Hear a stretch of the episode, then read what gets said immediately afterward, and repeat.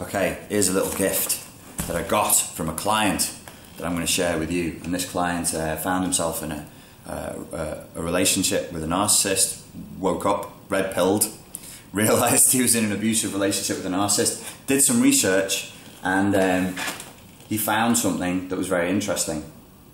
And it's called uh, A Letter from a Narcissist. A Narcissist's Love Letter. And it's been written by uh, a guy called John Howell. And I'll put the, the link to the original place down below so you can check it out.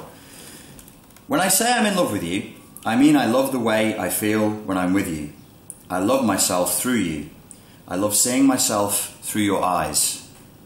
I love seeing myself through my eyes, imagining how I look through your eyes. I love having someone new to tell my stories to, to express my opinions, and to share my profound theories and beliefs about the important things in life. I love hearing myself say these things as I imagine how they sound to you, and how enthralled with me I imagine you are. When I say I'm in love with you, I love having someone beautiful to wear, like a new outfit. I love the way you feel on me. I love the way I feel about me when you are with me. When I say I'm in love with you, I love not being alone. I love not being that tree falling in the forest. I love having a full time personal audience. When I say I'm in love with you, I mean I love being your mystery, your riddle, being that, being that which keeps you up at night, your obsession. I love being your altar, your sacrament, your icon, your miracle.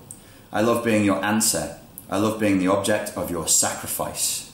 I love being your pain. When I say I'm in love with you, I mean I'm in love with being your sun, monopolizing your orbit, being your gravity, keeping you drawn back to me no matter how hard you try to jump or fly, keeping you down, keeping you mine.